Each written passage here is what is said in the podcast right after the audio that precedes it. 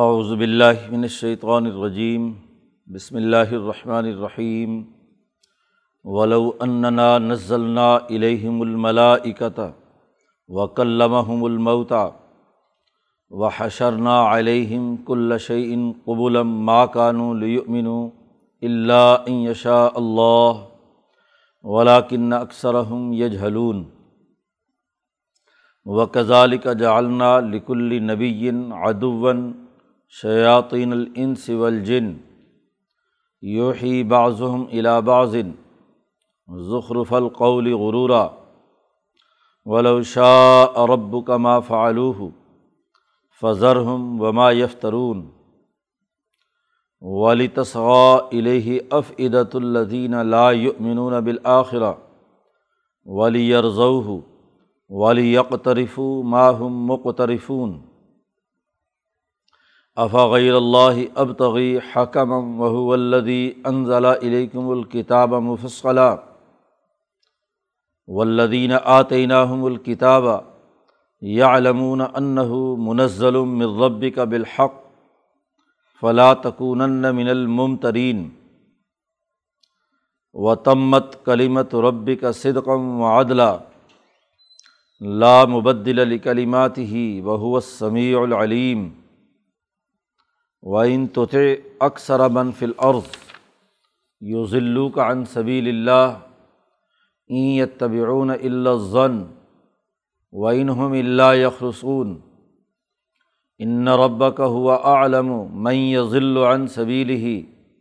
و ہوا عالم بالمحتدین فقلو مما ذکر رسم اللہ علیہ ان کن تم بیات ہی مؤمنین و مالکم اللہ تقلو مما ذکر رسم اللہ علیہ وقد فصل الکم ما حرم علیکم اللہ مستر تم علیہ و ان کثیر اللہ بحوا اہم بغیر علم ان رب کا ہوا علم بالمعتدین وزر ظاہر الاسم و ان الدین یکسبون الاسم سید ضون بما کانو یکترفون ولا تقلو مما لم یز کرسم اللہ علیہ و ان لفسق و ان شیاطین لیوحون الا اولیاء اہم لیوجادلوکم و ان عطاطمہم ان نقم لمشرکون صدق اللہ العظیم گزشتہ رقوع میں کہا گیا تھا کہ اگر ان کے سامنے ان کی مطلوبہ نشانیاں پیش بھی کر دی جائیں، تو یہ کبھی ایمان لانے والے نہیں ہیں۔ ل انجاعتم آیتن لمن بہا، یہ بڑی قسمیں اٹھا کر کہتے ہیں کہ ان کے پاس کوئی نشانی آ جائے جو ہم نے مانگی ہے، تو ہم ضرور ایمان لائیں گے۔ تو وہاں اللہ نے جواب دیا تھا کہ انہا اذا جاعت لا یؤمنون۔ اگر ان کے پاس ان کی مطلوبہ نشانیاں آ بھی جائیں، تب بھی یہ ایمان لانے والے نہیں ہیں۔ اس لیے کہ ان کے دل مسق ہو چکے ہیں۔ ان کو بات سمجھ میں نہیں آ رہی۔ مفادات کے اسیر ہیں۔ اسی کی مزید تفصیل قرآن نے یہاں بیان کی ہے کہ ولو اننا نزلنا الہم الملائکہ کا اگر ہم ان کی طرف فرشتے بھیج بھی دیں، آسمان سے فرشتہ اترے اور وہ آ کر کہے کہ یہ واقعی محمد صلی اللہ علیہ وسلم نبی ہیں اور یہ جو کچھ نازل کیا گیا ہے یہ واقعی اللہ کا کلام ہے۔ یا ایک اور ان کا مطالبہ تھا کہ وکلمحم المعتا مردے ان سے باتیں کرنے لگ جائیں۔ قبر سے لوگ اٹھ کر ان کے آبا و اجداد کھڑے ہوں اور وہ کہیں کہ یہ واقعی نبی سچے ہیں اور کتاب بھی سچی ہے۔ بلکہ یہی نہیں وہ حشرنا علیہم کل شعین قبول ہم ان کے سامنے، ان کے پرانے جتنے بھی آبا و اجداد ہیں، ان کے روبرو، ان کا حشر بھی کرا دیں۔ خود یہ جن بتوں کی تصویریں لیے پھر رہے ہیں، پتھروں کے لات، منات، عزا، ان کو زندہ کر کے ان کے سامنے کھڑا کر دیں اور وہ یہ کہیں کہ بھائی ہم خدا نہیں ہیں، اللہ میاں ہے اور جس نے یہ کیا ہے، محمد صلی اللہ علیہ وسلم کو بھیجا ہے، یہ کتاب ان پر نازل کی ہے۔ یہ تینوں باتیں بھی ہم پوری کر دیں۔ فرشتہ نیچے آ جائے آسمان پر۔ ہاں جی ان کا مطلوبہ مردہ ان کے سامنے کھڑے ہو کر بات کرے۔ اور تمام جو لوگ ہیں ان کے پہلے گزرے ہوئے، کل شعین بلکہ قرآن نے کہا، سب کا ہم حشر کر دیں ان کے سامنے۔ تو تب بھی ماں کانو لی امن یہ ایمان لانے والے نہیں ہیں۔ ہاں اللہ شاہ اللہ، سوائے ان کے جن کو اللہ چاہے۔ اور اللہ تعالیٰ کا چاہنا امتحان کے طور پر ہے۔ یہ نہیں ہے کہ اللہ تعالیٰ زبردستی ان کو سب کو مسلمان کرے۔ اگر زبردستی کا استعمال کرنا ہوتا تو ان میں سے کوئی بھی کافر نہ ہوتا۔ امتحان تو اسی بات پر ہے تقوینی طور پر کہ یہ دنیا میں کسی دعوت کو جبکہ اس کے دلائل و شواہد سامنے آ جائیں تو قبول کرتے ہیں یا نہیں کرتے۔ ولاکن اکثر ہم یج حلون ان کی اکثریت اصل میں جاہل ہے۔ بات یہی ہے کہ ان کے پاس علم نہیں ہے، شعور نہیں ہے۔ جاہل ہیں، اللہ کی عظمت، محمد مصطفیٰ صلی اللہ علیہ وسلم کی حرمت اور کتاب مقدس قرآن حکیم کے حوالے سے جو علم ہے، یہ جاہل ہے۔ اور جہالت کا لازمی نتیجہ ہے کہ یہ حضور کی مخالفت میں قبر بستہ ہے۔ باقی رہا کہ یہ امبیا کی مخالفت پر ہے۔ تو یہ مخالفت تو قدیم زمانے سے چلی آ رہی ہے، بلکہ ہر نبی کا ہم نے ایک دشمن تیار کیا ہے۔ و کزالی کا جالنا لکل نبی ادوبن اس جہالت کی بنیاد پر جاہلوں کا ایک ٹولہ اس کائنات کے تکوینی نظام میں ہم نے بنا دیا کہ وہ ہر ایک نبی کے ساتھ دشمنی کرے۔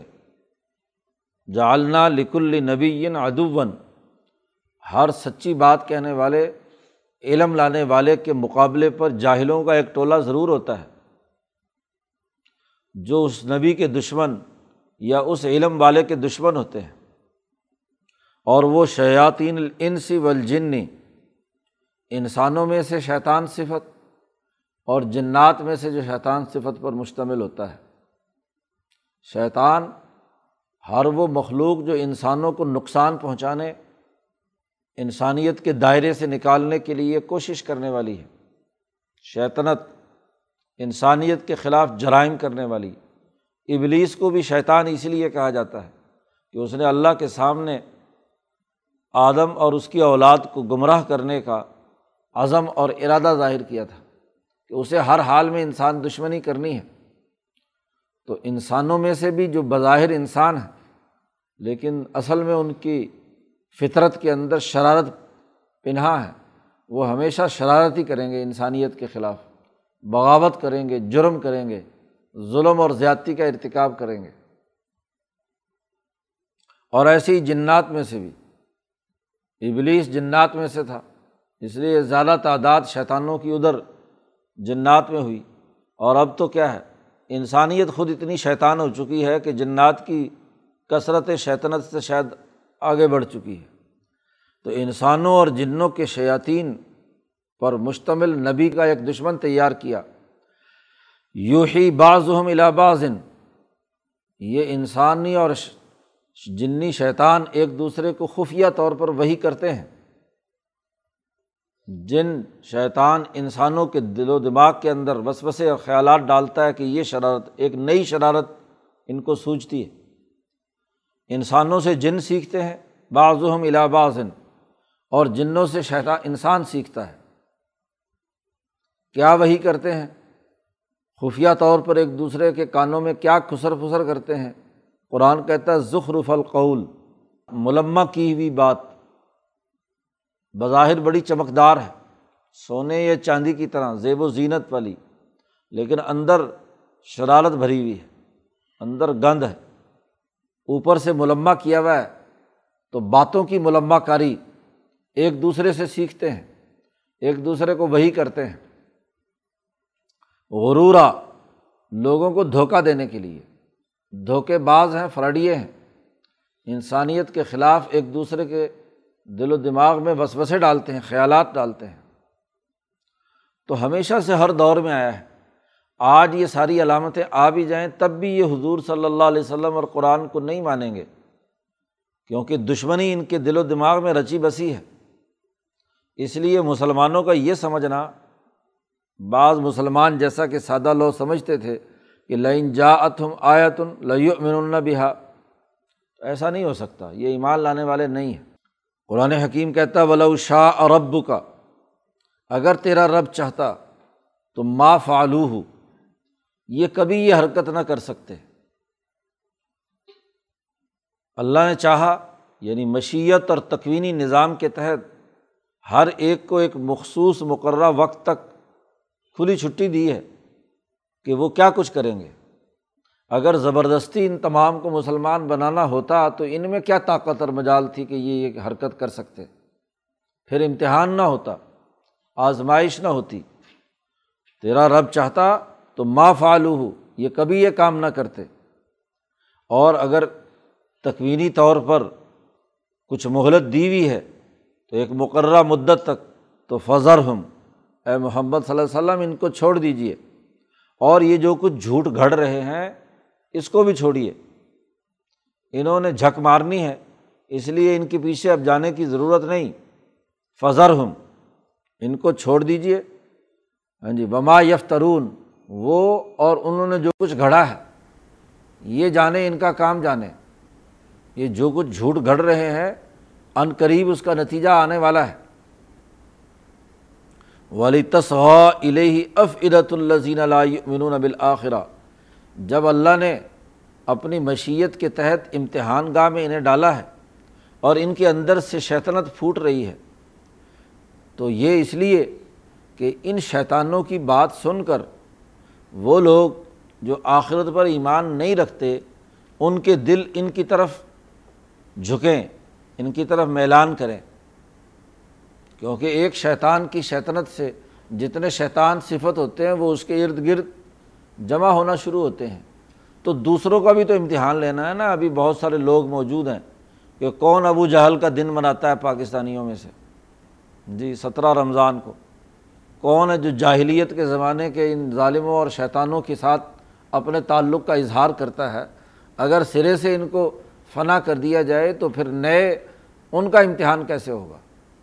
تو ان کی شیطنت کا مقصد یہ بھی ہے کہ اس کے ذریعے سے باقی لوگوں کے مزاج کا پتہ چلے کہ وہ کدھر جانا چاہتے ہیں، وہ حق کی طرف آنا چاہتے ہیں یا ان شیطان صفتوں کے ساتھ مل کر ان کی شیطنت کے شریک بننا چاہتے ہیں۔ والی تصحا الہی اور یہ اس لیے ہے تاکہ ان کی طرف ان لوگوں کے دل جھک جائیں جو لا یؤمنون بالآخرہ، جو آخرت پر ایمان نہیں رکھتے۔ والی یر ہو اور وہ اس کو پسند کر لیں۔ والی یک طریف ماہم مختریفون اور وہ بھی اس جھوٹ گھڑنے کی طرف چلے جائیں جیسے یہ جھوٹ گھڑ کر الزام لگا رہے ہیں۔ برے کام یہ کر رہے ہیں، اقتراف ظلم اور برائی کے کام کو کہتے ہیں۔ تو یہ بھی وہ جرم کریں۔ بعض شرارت پسند اس لیے چھوڑ دیے جاتے ہیں کہ ان کے ذریعے سے باقیوں کا پتہ چلے کہ یہ جو باقی مجمع بیٹھا ہوا ہے، اس کی حالت کیا ہے۔ اس میں کون کون منافق ہے، کون کون کیا ہے، صحیح ہے۔ تو ان کا امتحان لینے کے لیے بھی مہلت دینا جانا ضروری ہے۔ اس لیے ضرور ہم ان کو چھوڑیے۔ یہ جو کچھ حرکتیں کر رہے ہیں، ان حرکتوں سے نہ صرف ان کا پتہ چل گیا، بلکہ جو جو اس راستے پر چلے گئے، اس کا بھی پتہ چل جائے گا۔ آفا غیر اللہ اب تو حکمن۔ آپ کہہ دیجیے کہ کیا میں اللہ کے علاوہ کسی اور کو اپنا منصف بناؤں؟ اللہ کے علاوہ اب تغی تلاش کروں، کوئی اور حکم، کوئی اور جج جو فیصلہ کرے۔ وہ الدی انضلا علیکم الکتاب مفصلہ حالانکہ وہی اللہ ہے جس نے تمہاری طرف بڑی تفصیلی کتاب جاری کر دی ہے حکم نامہ جاری کر دیا ہے۔ تو جس اللہ نے انسانی مزاج کو سامنے رکھتے ہوئے انسانی ترقی کا ایک قانون اور ضابطہ اور ایک پوری کتاب نازل کر دی، اس کو چھوڑ کر میں کسی اور شیطان کو اپنا منصف بناؤں، اس سے فیصلہ کراؤں گا۔ نہیں، ایسا نہیں ہو سکتا۔ ولدینہ آتینہ ہم الکتابہ اور پھر وہ لوگ جن کو ہم نے کتاب دی تھی، یہودی اور عیسائی، وہ اچھی طرح یہ بات جانتے ہیں کہ انّ منزل ربی کا بالحق، کہ یہ کتاب بالکل حقائق اور سچائی کے ساتھ اللہ کی طرف سے، تیرے رب کی طرف سے نازل ہوئی ہے۔ فلاں تکون من الممترین اس لیے تم ہرگز ہرگز اس میں شک کرنے والے مت بنو۔ نبی اکرم صلی اللہ علیہ وسلم اور آپ کی وساطت سے دراصل تمام انسانوں کو یہ بات سمجھانی ہے کہ تم اس میں شک مت کرو۔ اللہ سے بڑھ کر اور کون فیصلہ کرنے والا ہو سکتا ہے؟ تو کیا اللہ کو چھوڑ کر کسی اور کو میں اپنا حکم بناؤں جبکہ وہ ایک فیصلہ کر چکا ہے؟ ایک قانون اور ضابطہ آ چکا ہے کہ جو یہ کام کرے گا وہ کامیاب اور جو یہ کام کرے گا وہ ناکام۔ تو جب ایک واقع دو ٹوک حکم آ چکا ہو، پھر اس کے اندر سے مطلب نکالنا اور ادھر ادھر کی ہاں جی اس میں مین میخ نکالنا، یہ درست بات نہیں ہے۔ حقیقی بات یہ ہے کہ اس کتاب مقدس قرآن حکیم کی صورت میں تیرے رب کے کلمے مکمل ہو چکے۔ و تمت کلیمت ربی کا تیرے رب کے دو کلمے مکمل ہو چکے ہیں۔ انسانی معاشروں کے لیے انہیں کی دو کی ضرورت ہے۔ اور وہ دو کیا ہیں؟ قرآن نے اختصار کے ساتھ، بالکل جامعت کے ساتھ کہا صدقن و عدلاً۔ سچائی اور عدل۔ انسانی معاشرے کے اندر انسان کے صبح سے شام تک تمام کام یا تو ان کا تعلق بولنے سے ہے یا ان کا تعلق جسم کے اعمال اور اعضاء کے کردار سے ہے۔ بولے انسان تو یا سچ بولے گا یا جھوٹ بولے گا۔ اس کے علاوہ تیسری کوئی شکل نہیں ہوتی۔ ایسے ہی انسانی جسم سے کوئی عمل سرزد ہو، وہ عدل پر مبنی ہوگا یا ظلم پر۔ اس کے علاوہ تیسری کوئی شکل نہیں ہے۔ تو قرآن نے کہہ دیا کہ تمت کلیمت ربی کا تیرے رب کا کلمہ مکمل ہو گیا کہ جب بھی انسان بات اور گفتگو کرے تو وہ سچائی پر مشتمل ہونی چاہیے۔ سچی بات ہو۔ اولو قولن سدیدہ بات کہو تو سچی اور صحیح اور کھری بات کرو۔ تمام انسانی گفتگو کا مرکز اور محور جسے معیار قرار دیا گیا وہ سچائی ہے۔ اور دوسری چیز تمہارے جسم سے جو اعمال صادر ہو رہے ہیں، وہ عدل پر مبنی ہے اس انسان میں دو ہی خرابیاں تھیں کہ یہ ظلم اور جہول تھا، جاہل تھا اور ظلم تھا۔ ظلمتوں میں مبتلا تھا۔ اور وہ دونوں ضرورتیں پوری کرنے کے لیے یہ امانت قرآن حکیم نے کتاب، قرآن حکیم کتاب مقدس کی شکل میں نازل کیا گیا۔ اور یہ علم جہل کے مقابلے پر، سچائی پر مشتمل ہے۔ جہالت ہمیشہ جھوٹ کی طرف لے جاتی ہے۔ آپ کو معلوم ہی نہیں ہے۔ اور بغیر کسی علم کے آپ گوائیاں دے رہے ہیں۔ بات چیت اور گفتگو کر رہے ہیں۔ جھوٹی خبریں پھیلا رہے ہیں۔ کوئی بھوک پیاس لگی ہوئی نہیں۔ آپ پانی مانگ رہے ہیں اور کھانا مانگ رہے ہیں جھوٹا۔ انشاعات کے اندر بھی جھوٹی، جھوٹ کا دخل ہو سکتا ہے کہ مصنوعی طور پر ملمہ کاری سے۔ دل میں نہیں ہے اس چیز کے مانگنے کا عمل، لیکن زبان سے لوگوں سے کہتے لاؤ اور مقاصد کچھ اور ہے۔ تو یہ اگر سچائی نہیں ہے، جہالت اور جھوٹ ہے، تو یہ انسانی زندگی کی سب سے بڑی خرابی ہے۔ اسی طریقے سے ظلم کے نتیجے میں ظلم تمام اعمال میں، اعضاء کی حرکات و سکنات، پاؤں کا چلنا، عملی طور پر کوئی کردار ادا کرنا، وہ ظلم پر مبنی یہ انسان کی خرابی تھی۔ تو ان دونوں کے لیے ہم نے قرآن نازل کیا، جس کے ذریعے سے علم اور سچائی آئے۔ علم ہمیشہ سچائی پر مشتمل ہوتا ہے۔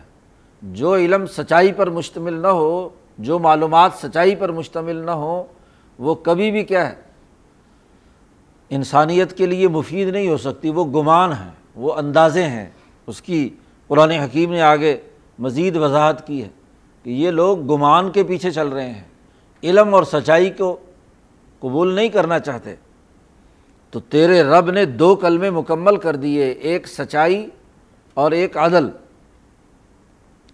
اب آئندہ لا مبدل علی ہی اللہ کے ان کلمات میں اب کوئی تبدیلی نہیں ہوگی۔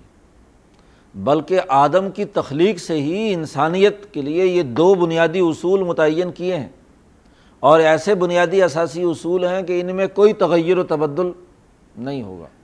عدل کی بنیاد پر عملی کردار اور نظام کا قائم ہونا اور علم اور سچائی کی بنیاد پر تمام اقوال و افکار اور خیالات کا ہونا۔ وہ سمیع العلیم۔ وہ بہت اچھی طرح بہت زیادہ سننے والا ہے اور جاننے والا ہے۔ سننے والا ہے کہ تمہاری گفتگو، تمہاری بات چیت، تمہاری تمام زبان سے نکلنے والے جملے، وہ کیا سچائی پر مشتمل ہیں یا جھوٹ پر؟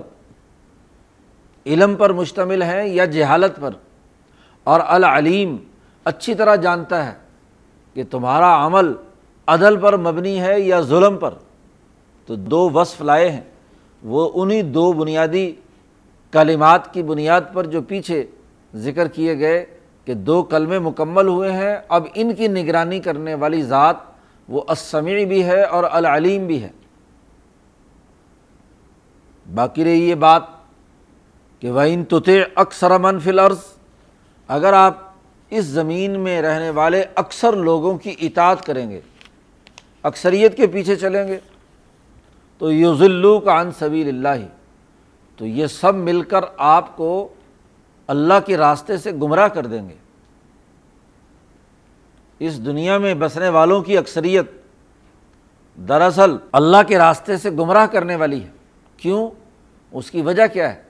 ایت طبعون ذن اس لیے کہ یہ لوگ سچائی کے بجائے گمان اور خیال کی اتباع کرتے ہیں۔ خیالات کے پیچھے دوڑتے ہیں۔ ایک تو اکثریت کی کمزوری کی وجہ سے ان کے اندر خیالات اور گمانات ہیں۔ محض اندازے، محض اٹکل پچو سے بات چیت اور گفتگو کرنا۔ و ان ہم اللہ یخرسون اور یہ سب اٹکل پچو سے اندازے لگاتے ہیں۔ کسی بھی کام میں محض اندازے، وہ کوئی علمی طریقۂ کار نہیں ہوتا۔ وہ تو محض اندازہ ہے، اندازہ کبھی صحیح نکلتا ہے، کبھی غلط نکلتا ہے۔ گمان اور خیال کبھی سچا ثابت ہوتا ہے، کبھی جھوٹا۔ اس کی بنیاد کسی ٹھوس علم اور سچائی پر مشتمل نہیں ہوتی۔ اکثریت اس لیے گمراہ ہوتی ہے کہ ان کے پاس علم نہیں ہوتا۔ سچائی پر مبنی معلومات نہیں ہوتی۔ محض اندازے اور خیالات اور گمانات ہوتے ہیں۔ تو اس کے نتیجے میں ایسے جاہل کسی عالم کو گمراہ کر دیں گے اگر آپ اس کے پیچھے چلیں۔ این طبیعون اللہ ضن و انہم اللہ یخ رسون یہ محض اندازے لگا رہے ہیں۔ تو اندازہ لگانے سے دنیا میں کسی بھی علم میں محض اندازے سے کوئی کام نہیں ہو سکتا۔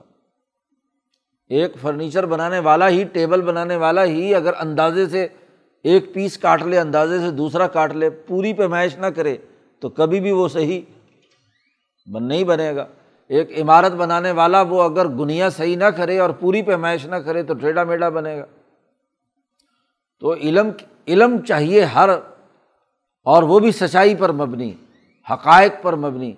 صحیح اور سچا علم ہوگا تو نتیجہ درست آئے گا۔ اور اگر محض اندازے ہیں تو اس سے نتیجہ پیدا نہیں ہوگا۔ قرآن حکیم نے یہاں اس عرض پر بسنے والی اکثریت کے بارے میں کہا ہے۔ کہ اگر آپ ان کی اتباع کریں گے تو اللہ کے راستے سے منحرف ہو جائیں گے۔ یو ذلو کا یہ آپ کو بہکا دیں گے اللہ کے راستے سے۔ بعض لوگ ان آیات سے، جمہور کی جو جمہوری، جو طاقت اور قوت ہے، عوام کی اکثریت ہے، اس کے خلاف یہ آیت پیش کرتے ہیں۔ کہ جی دیکھو، اس آیت میں کہا گیا ہے کہ جمہور ہمیشہ کیا ہوتے ہیں؟ غلط ہوتے ہیں۔ وہ تمہیں غلط راستے پر لے جائیں گے۔ اس لیے جمہوریت نہیں ہے اسلام میں۔ دیکھو، یہ بات قطعی طور پر غلط ہے۔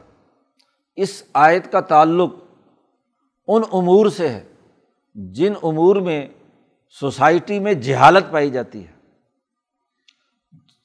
جہاں آئین اور قانون اہل علم کی علمی طاقت اور قوت سے وجود میں آ گیا جی اللہ نے ایک حکم نازل کیا، اللہ نے ایک معیار مقرر کر دیا۔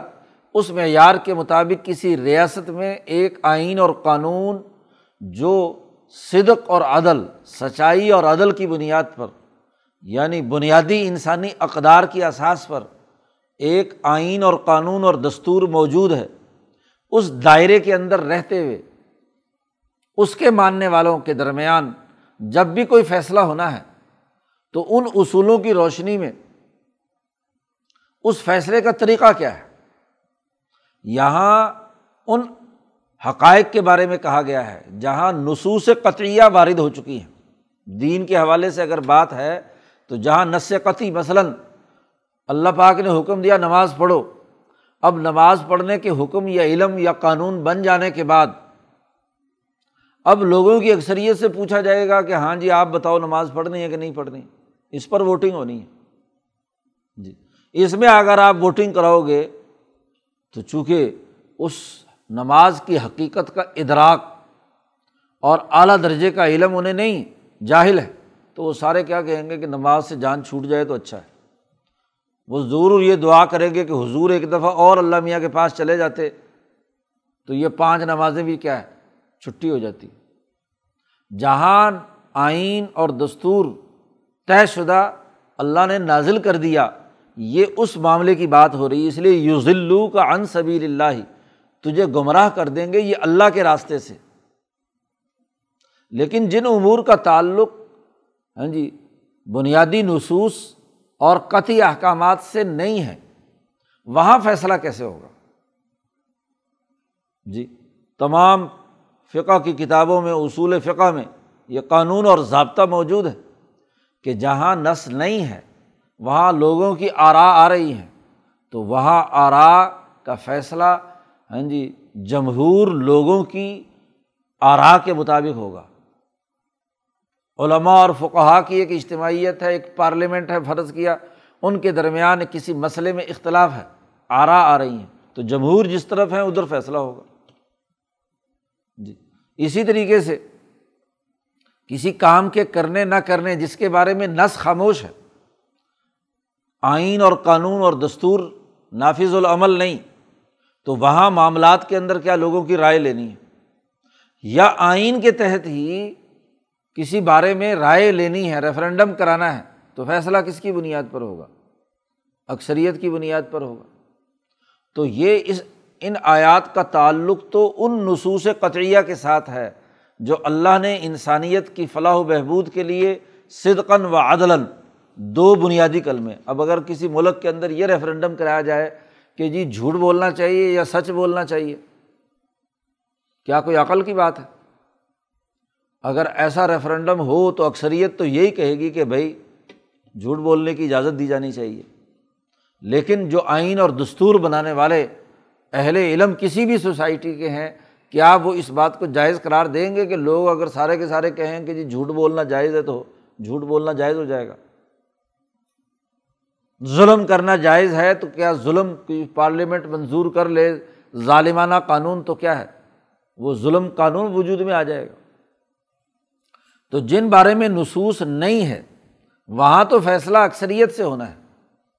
جی اور اگر ہاں جی کہیں نس سے قطعی موجود ہے تو وہاں ان سے رائے لینی ہے۔ بات قرآن حکیم یہاں کر رہا ہے، نصوص قطعی سبیل اللہ پہلے متعین کرو۔ پھر یو ذلو کا ہوگا۔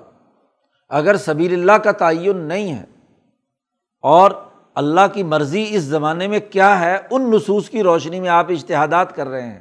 ایک فقی ایک اشتہاد کرتا ہے، دوسرا دوسرا، تیسرا تیسرا اشتہاد کرتا ہے۔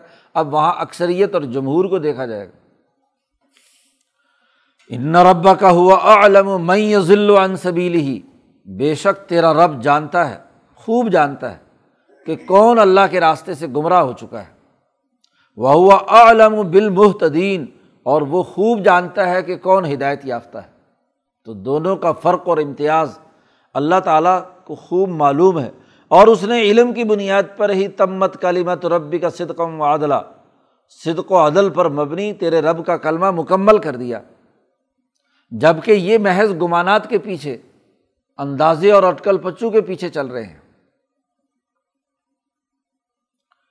اگلی آیات اس موقع پر نازل ہوتی ہیں کہ جب انہوں نے محض اندازے سے دین کی سچائی اور عدل کے نظام کو قبول کرنے سے انکار کیا تو ایک جزوی اور ذیلی مسئلہ بھی سامنے آیا۔ اور وہ مسئلہ کیا تھا؟ ایسا جانور جسے اللہ کے نام پر ذبح کیا جائے اسے حلال قرار دیا گیا۔ اور جو اللہ کے بجائے بتوں کے نام پر ہو یا از خود مر جائے مردار، تو اس کو حرام قرار دیا گیا۔ انہوں نے سب سے بڑا الزام یہ لگایا کہ جسے اللہ مارتا ہے، تم کہتے ہو ہم اللہ کو ماننے والے ہیں۔ اللہ جسے مارتا ہے، اس کا گوشت کھاتے نہیں ہو۔ اور جسے خود مارتے ہو، ذبح کرتے ہو، چھری پھیرتے ہو، تو اپنے مارے ہوئے کو حلال سمجھتے ہو تم۔ اور اللہ کے مارے ہوئے کو حرام سمجھتے ہو۔ یہ اعتراض انہوں نے عقلی طور پر کیا۔ تو اور اس لیے وہ جو اللہ کے نام پر ذبح کیا گیا ہے، اس زبیحے کا گوشت کھانے سے انکار کر دیا۔ تو قرآن حکیم نے اسی سلسلے میں اگلی آیات نازل فرمائی کہ فکلو مما ذکر رسم اللہ علیہ ان کن تم بھی آیات ہی ممنین کھاؤ ان جانوروں کا گوشت۔ ہاں جی اس جانور میں سے ذکر رسم اللہ علیہ، جس پر اللہ کا نام پڑھا گیا ہے۔ یہ جو ذبح کرتے وقت ہم اللہ کا نام پڑھ کر ذبح کرتے ہیں۔ اور ایک جانور وہ ہے جس پر اللہ کے بجائے کسی بت کا نام لیا یا اللہ کا نام نہیں لیا گیا۔ تو دونوں کے فرق اور امتیاز کو سمجھو، یہ صرف ہمارا مارا ہوا ہماری خواہش کی بنیاد پر مارا ہوا نہیں ہے۔ ہم جب اسے ذبح کرتے ہیں تو دراصل اس پر اللہ کا نام پڑھتے ہیں۔ تو جہاں اللہ کے نام کی نسبت آ جاتی ہے، تو وہاں سے تمام زہریلے مادے خارج ہو جاتے ہیں۔ نہ صرف نام کے لینے سے برکت پیدا ہوتی ہے بھائی یہی تمہارے خیال کے مطابق برکت ہے نا کہ تم کیا کسی بت اور پتھر کے نام پر ذبح کرتے ہو۔ تو ایک اللہ کے مقابلے میں شریک ٹھہرا کر اس کے نام پر ذبح کرتے ہو اسے تو تم حلال سمجھتے ہو۔ اور جب کسی کے نام پر ذبح کرنے سے تمہارے خیال کے مطابق جانور کے اندر تاثیر پیدا ہوتی ہے، تو جو اللہ پوری کائنات کا مالک ہے، اس کا نام پڑھنے سے کیوں کیوں اس کے اندر تاثیر پیدا نہیں ہوگی؟ ایک بات۔ دوسری بات یہ کہ ذبح کرنے کے نتیجے میں جسم کا سارا زہریلا خون باہر خارج ہو جاتا ہے۔ جانور کا جسم پاک صاف ہو جاتا ہے، گوشت بالکل صاف ستھرا بنتا ہے۔ اور جو از خود مر جاتا ہے، جو جانور از خود مر جاتا ہے، اس کا پورا خون اسی کے جسم میں رہتا ہے۔ اور جیسے ہی مرتا ہے، تو وہ تمام زہریلا خون جسم چوسنا شروع کر دیتا ہے۔ کیونکہ جب جسم کو پتہ چلتا ہے کہ اب سانس لینے کا، نئی آکسیجن آنے کا، نئی غذا آنے کا معاملہ بند ہو چکا تو وہ اپنی بقا کے لیے فوری طور پر جو دستیاب خون اس کے جسم میں موجود ہوتا ہے، اس کو چوستا ہے، اپنی بقا کے لیے۔ تو وہ تمام زہر اس گوشت کے اندر شرائط کر جاتا ہے۔ اس لیے ہم نے اس کو حرام قرار دیا کہ یہ انسانی جسم کے لیے مضر ہے۔ تو اب حقیقت تو یہ ہے، سچائی تو یہ ہے۔ تو انسانوں کو زہریلے گوشت سے بچا کر صاف ستھرے اور پاکیزہ غذا کی طرف متوجہ کیا گیا ہے۔ تو یہ گوشت کیوں نہیں کھاتے تم؟ فکل و مما ذکر رسم اللہ علیہ، کھاؤ اس سے کہ جس پر اللہ کا نام پڑھا گیا ہے۔ ان کن تم بھی آیات ہی مومنین اگر تم واقعی اللہ کی آیات پر ایمان لانے والے ہو۔ وہ مالکم تمہیں کیا ہو گیا؟ کہ اللہ تعلو کہ تم نہیں کھاتے اس جانور کا گوشت جس پر اللہ کا نام پڑا گیا ہے۔ حالانکہ وقت فصل الکم ماہرم علیکم حالانکہ تفصیل کے ساتھ بتلا دیا گیا ان تمام جانوروں کو جو تم پر حرام ہے۔ حرمت علیکم المیتت ودم الحم الخنزیر۔ وہاں پیچھے پوری تفصیل سے جو چیزیں جن کا کھانا حرام ہے، اس کو ہم نے تفصیل سے پیچھے بیان کر دیا۔ اللہ مزتر تم الہی سوائے ان جانوروں کے کہ ہے تو حرام لیکن اضطرار کی حالت میں، مجبوری کی حالت میں جن کو کھانے کی ہم نے اجازت دی ہے۔ فمن استر غیر باغ ولا عادن فلاں اسما علیہ یہ بات بھی ہم پیچھے بیان کر چکے ہیں۔ لیکن اصل معاملہ کیا ہے؟ وہ ان کثیر اللہ بحوا اہم بغیر علم۔ ان کی اکثریت ایسی ہے کہ یہ اپنی خواہشات کی وجہ سے گمراہ ہو رہے ہیں۔ اور وہ خواہشات اور یا تمنائیں جو انہوں نے پال رکھی ہیں وہ بغیر علم وہ بغیر کسی تحقیق کے، بغیر کسی علم کے ہیں۔ اس کی کوئی علمی بنیاد نہیں ہے۔ محض تمنائیں ہیں، محض آرزوئیں ہیں۔ ان ربا کا ہوا علم و بالمعتدین۔ بے شک تیرا رب بہت اچھے طریقے سے جانتا ہے جو حد سے تجاوز کرنے والے لوگ ہیں، ظالم لوگ ہیں۔ قرآن حکیم نے کہا بزرو چھوڑ دو، ظاہر الاسم و نہ ہو گناہوں کی ظاہری حالت بھی اور گناہوں کی باطنی حالت بھی۔ انسان کے اندر جی ایک گناہ جو ظاہری طور پر سب کے سامنے ہے، بسا اوقات انسان اس گناہ کو چھوڑ دیتا ہے۔ لیکن جو باطنی گناہ ہے، نفاق ہے، یا چھپ کر گناہ اور جرم کرنا، خواہشات پالنا نبی اکرم صلی اللہ علیہ وسلم نے فرمایا کہ باطنی جو شہوت خفیہ ہے، اب لوگوں کے سامنے تو کہیں ہاں جی غلط کام نہیں کرتے، لیکن تنہائی میں جا کر غلط کام کرتے ہیں، وہاں شہوات اور خواہشات کے پیچھے دوڑتے ہیں، تو یہ باطنی گناہ ہے۔ اللہ تو دیکھ رہا ہے، تو گناہ کا ظاہر ہو ظاہر ہو، بسا اوقات اس لیے نہیں کرتے کہ لوگ کیا کہیں گے۔ لوگوں کی شرم کی وجہ سے ہاں جی وہاں ظاہری طور پر بڑے پارسا، نیک، اچھے اعمال ظاہر کرنے والے ہوتے ہیں۔ لیکن دل میں خفیہ طور پر وہ شہوتوں کا مرض لاحق ہوتا ہے اور وہ مرض تنہائی کے اندر ظاہر ہوتا ہے۔ تو قرآن نے کہا، دیکھو، چھپا ہوا گناہ بھی چھوڑ دو اور جو ظاہری گناہ ہے وہ بھی چھوڑ دو، ضرور۔ ان الدین یکسبون الاسم، جو آدمی گناہ کمائے گا ظاہری طور پر کمائے یا باطنی طور پر کمائے؟ سیج زون بیما کانو یک طریفون ان قریب وہ سزا پائیں گے جو وہ گناہ کرتے رہے جو وہ اعمال کرتے رہے ہیں۔ اقتراف، کسی عمل کو کرنے کے نتیجے میں اس عمل کا اثر اس کے نفس کے اندر جذب ہو گیا، اس کی روح کے اندر پیوست ہو گیا، اس کا بدلہ ضرور دیا جائے گا۔ قرآن نے پیچھے کہا تھا کہ جو زبیحہ اللہ کے نام پر ہے اسے کھاؤ اور ولاتا کلو مما لم یز یوز کرسم اللہ علیہ اور اس گوشت کو مت کھاؤ، ان جانوروں کا گوشت مت کھاؤ کہ جن پر اللہ کا نام نہیں پڑا گیا۔ کیونکہ جب اللہ کا نام نہیں لیا گیا تو ان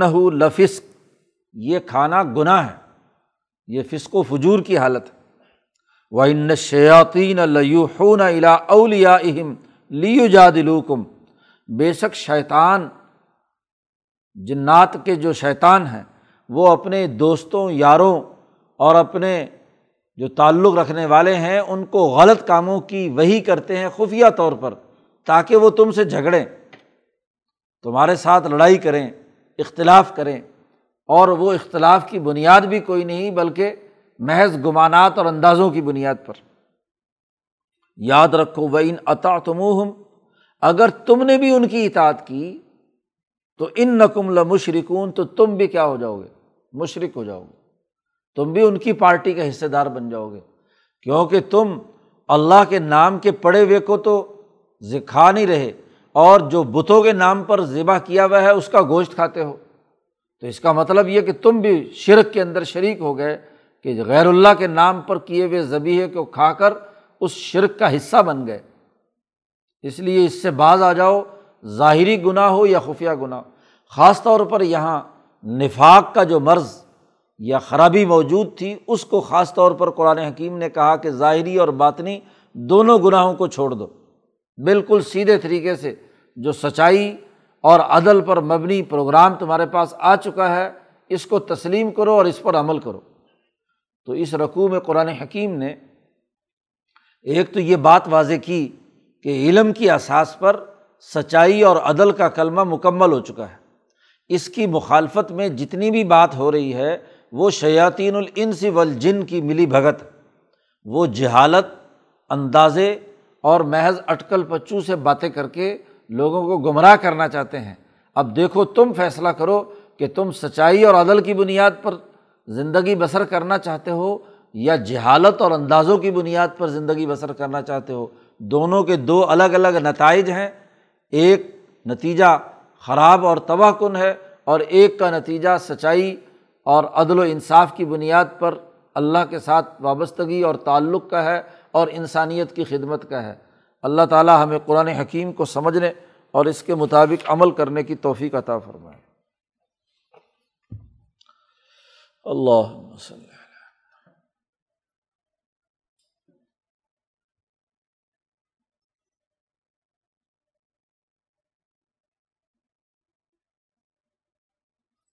اجمائی